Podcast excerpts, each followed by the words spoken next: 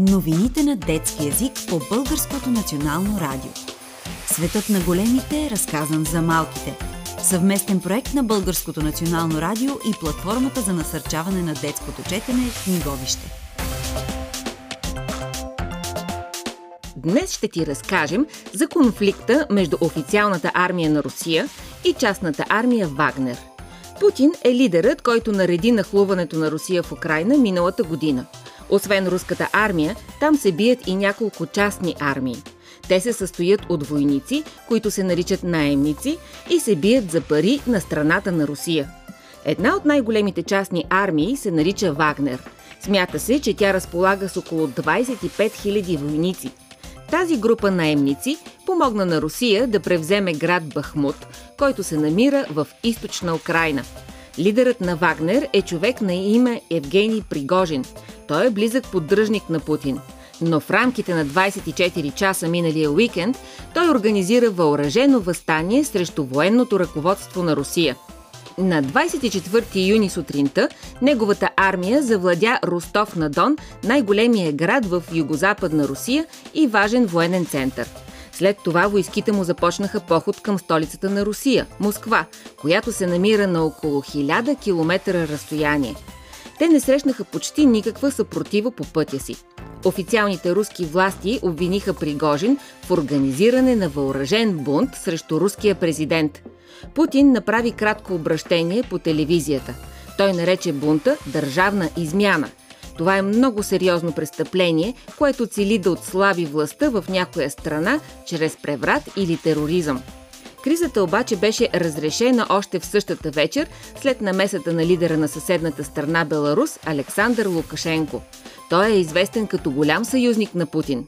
Лукашенко е убедил ръководителя на въоръженото възстание Пригожин да спре и да изтегли войниците си. До неделя сутрин войските му напуснаха и Ростов на Дон. Руската държава оттегли обвиненията си към него и каза, че той ще отиде в Беларус както и че войниците участвали в бунта, няма да понесат последствия. Говорителят на президента Путин каза, че целта е била да се избегнат сблъсъци на територията на Русия. Кой е писателят Алеко Константинов и кой неговият герой Байганю? Поводът да говорим за Алеко Константинов е, че неговият герой Байганю продължава да ни кара да се питаме кои сме ние като българи, а какви искаме да сме – Знаеш ли кой е Бай Ганю? Със сигурност името му поне веднъж е стигало до ушите ти. Може би някой от възрастните покрай теб е цъкал с език на нещо грубо и нецивилизовано, например пръснат буклук и е мърморил по адрес на Бай Ганю и неговите навици. Това име е станало нарицателно за прост, нецивилизован човек, който само търси келепира, собствената си изгода и не се интересува от нищо друго – за него изкуството и културата са излишни, а идеята да направиш нещо за другите е едва ли не безумна. Та той винаги е готов да вземе общото за себе си. Въпреки, че няма да направи нищо за страната си и да помогне за общото, Бай Ганю е патриотар, т.е. голям патриот, но на думи. И става опасен, когато дойдат избори, защото тогава неговото желание да манипулира другите, за да вземе общото за себе си, става лесно изпълнимо. Байгани обаче не е образ от народното творчество. Той е измислен от един от големите български писатели Алеко Константинов. Описан е в сборник Фейлетони, който носи неговото име. През първата част Байганю шества из Европа и там изглежда по-скоро смешен – Читателят хем се кикоти, хем му става неудобно. Например, когато бай Ганю се хвърля в басейна, който е само за минерални бани и се бие в гърдите «Българ, Българ!» или в операта, или в куп други ситуации, в които бай Ганю иска да мине напряко през правилата. Във втората част на книгата обаче Байганю става наистина страшен, защото започва да минава напряко през правилата, които са в основата на нашата си, българската държава като това, че се купуват гласове е престъпление или това, че във вестниците трябва да пише истината. Не, Бай Ганю подправя изборите, прави си свой вестник, в който охулва онези, които не са му удобни и така нататък. Звучи познато, защото такъв тип хора има и сега. Не само у нас, разбира се, но като е създал персонаж, който много българи да разпознаят, Алеко Константинов е накарал много свои читатели през смеха си да различават редното от нередното, защото неговият герой Байганю буди не само смях, а и срам. Дори и днес, цели 128 години след своето написване. Освен с образа на Байганю, Алеко Константинов е известен и с други свои фейлетони, например «Пази Боже сляпо да прогледа», а също и със своите пътеписи, например разказа си за пътуването си до Америка по време на колумбийското изложение в Чикаго. Вие вероятно ще учите оттам само описанието на Ниагарския водопад, но е много интересно да обърнеш внимание на историята за самото изложение. По това време тези изложения били много модерни. В тях сякаш бил представен целият свят – Различни страни имали свои павилиони, в които показвали какво произвеждат и с какво се гордеят. За току-що освободена България било важно къде се намира в тази картина на света. И картината, която описал Алеко, не много весела, била мотивация за по-модерно производство. Третото важно нещо, с което е запомнено името на Алеко Константинов, е туристическото движение – той бил от първите българи, които започнали да говорят за туризъм, за красотата на българските планини. Успял да запали мнозина по планинарството. Така че можеш да си спомниш за него, когато това лято се разхождаш по планинска пътека. Мушни една негова книжка в раницата. Може да ти е интересно. Една новина от света на кулинарията или по-скоро една новина – свързана с екология, с правата на животните и малко с научната фантастика. В САЩ и Сингапур вече е разрешена продажбата на месо, получено при отглеждане на клетки в лаборатория. Много хора днес се замислят за жестокостта, която проявяваме към животните. Човечеството е станало наистина многобройно и месото, което хората консумират, не расте по дърветата. То идва от животни, които първо трябва да бъдат убити – това само по себе си е достатъчно, за да направим мнозина вегетарианци. Но има и друг проблем. Многобройното човечество яде толкова много месо, че животните не могат да бъдат отглеждани в селски дворове, където да живеят горе-долу нормално, докато дойде последният им ден. Много хора смятат промишленото отглеждане на животни за месо за жестокост. Освен всичко друго, то води до значително замърсяване на природата – някои хора реагират на това, като стават вегетарианци. Повечето обаче продължават да ядат месо, защото обичат или защото смятат, че вегетарианската диета няма да им се отрази добре.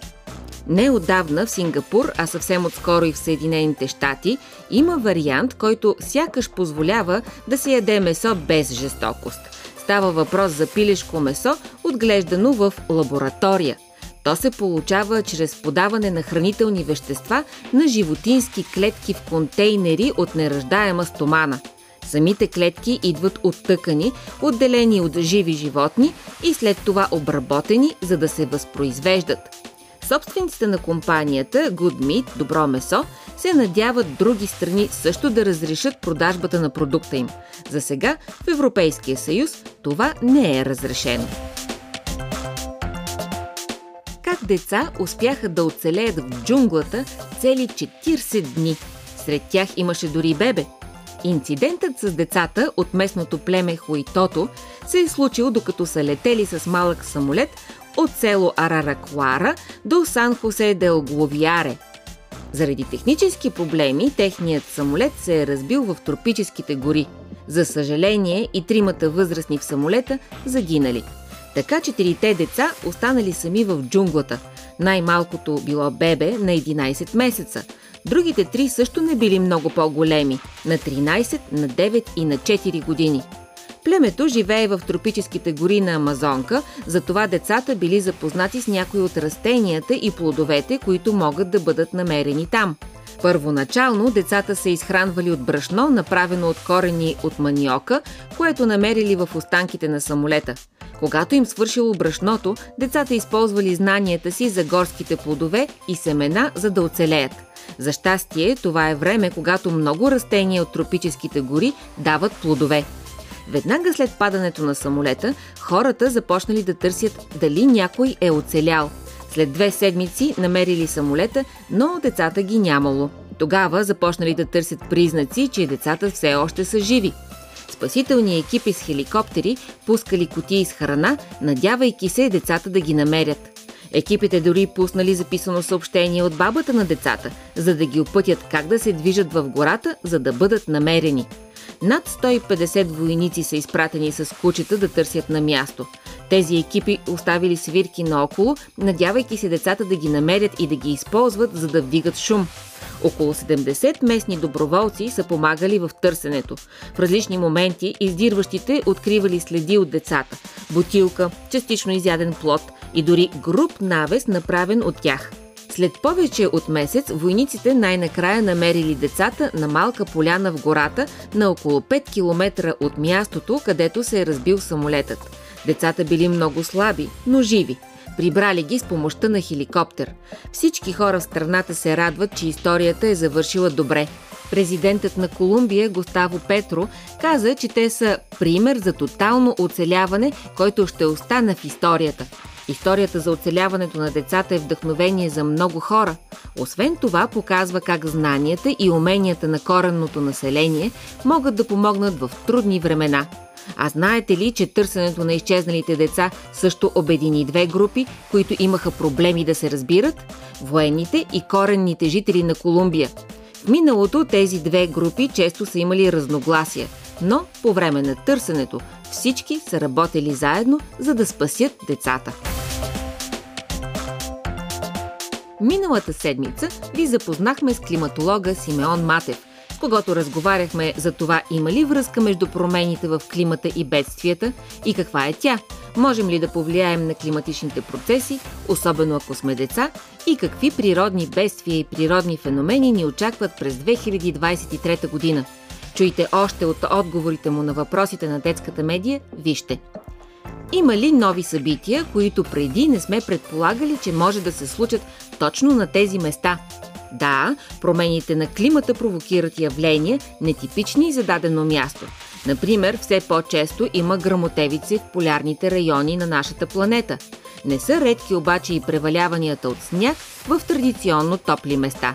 Например, в Гърция е наблюдавано торнадо с снежна буря. Промените на климата са причина да ставаме свидетели на нетипични явления. Така Земята става по-интересна, стига да няма щети. Къде се очакват суши или пък наводнения? И сушите и наводненията са типични за определени райони на Земята. Най-много наводнения стават обикновенно в местата, където вали най-много, а това са места, разположени близо до екватора или в субекваториалните зони. Едни от най-големите наводнения стават в мусонните области на Земята – в Индия, Бирма, Бангладеш, Пакистан – за съжаление, наводнения са възможни практически навсякъде по земята. Сушата не е толкова разпространена, но нанася не по-малки щети. Тя е много характерна за някои части от Африка и Азия, но през последните години от суша страдат Европа и Северна Америка. Може ли да очакваме отново торнадо в България или други необичайни природни явления? В нашата страна торнадото не е толкова рядко явление – за щастие, силата на тези торнада, или както някои ги наричат още смерчове, е много по-малка от тези, които се наблюдават в САЩ. Въпреки това, нашите торнада също водят до щети. Почти всяка година ставаме свидетели на торнадо, а през последните години това страшно природно явление зачестява. За наше щастие, все пак те сравнително рядко засягат населените места. Нерядко се случват и в близост до брега на морето. Преди повече от 100 години във Варна от небето са валели риби и други морски животинки, засмукани от торнадо. Какво ще има повече в България? Суши или наводнения? А може би и двете? В България вече страдаме от наводнения и засушаване. Тези неблагоприятни явления вървят ръка за ръка – Дълги периоди с поднормени валежи се редуват от кратки периоди, през които падат големи количества валежи. За щастие, все пак тези явления все още са на определени места. Изменението на климата може да доведе до по-широкото им разпространение. Как да се подготвим за новите промени? Най-напред трябва добре да се изучат природните явления и причините, които ги предизвикват. Ето защо работата на учените е много важна. Не по-малко важна е и работата на държавните институции, които заедно с учените трябва да подготвят планове за реакция, защита и превенция от природните бедствия. Това са така наречените планове за адаптации и те заемат все по-голяма роля в управлението на общините. За да се предпазите от природно бедствие, е хубаво да знаете вашият район от какво бедствие би могъл да пострада и да вземете мерки предварително. Днес новините на детски язик за вас подготвиха Зорница Стоилова, Зорница Христова и Рая Лечева. Прочете Искър Джанабецка. Още новини на детски язик можете да намерите на сайта Детското БНР, както и в сайта вижте.бг, част от платформата за насърчаване на детското четене книговище.